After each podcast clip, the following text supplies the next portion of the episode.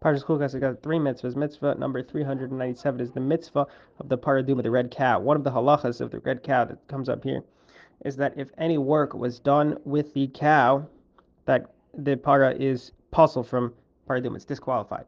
Any work that was done on the cow. Now, the pasuk says in Egla Rufa, and we learned that it's the same for paraduma. It's written in the past tense. Ubad is in binyan pu'al. However, even though it's pronounced ubad, it's actually written in the Torah without nikodis in a way that looks like it should be avad, which is the active tense, avad. So you have ubad and avad.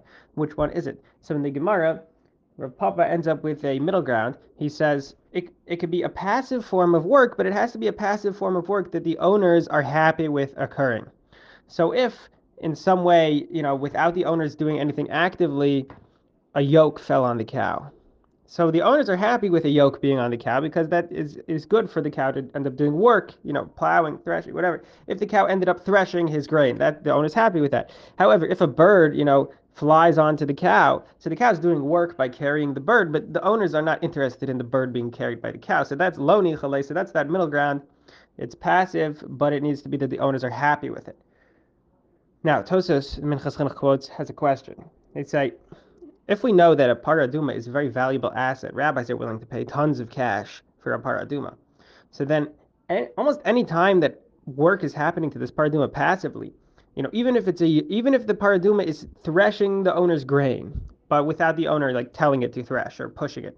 So the owner, of course, is not happy with this work happening because if the work happens and he's happy with it, then his paraduma becomes disqualified and he loses all the value of his paraduma. He loses tons of money. So of course the owner doesn't want the threshing to happen because then the paraduma is gonna gonna gonna go down in its value. So therefore, this should be considered work that the owner is not happy with, just like the bird, and the paraduma should not be disqualified. But the Tosa say, well, if it's not disqualified, then of course the, of course the owner is happy with the cow threshing its grain. And if the owner is happy with it, then it should be disqualified. So it's a circle, it's a paradox. So Tosus say, well, if it's a if it's a paradox, then we're just going to have to say that the paraduma is posul, disqualified, and that's how they conclude. Everyone should have a good week.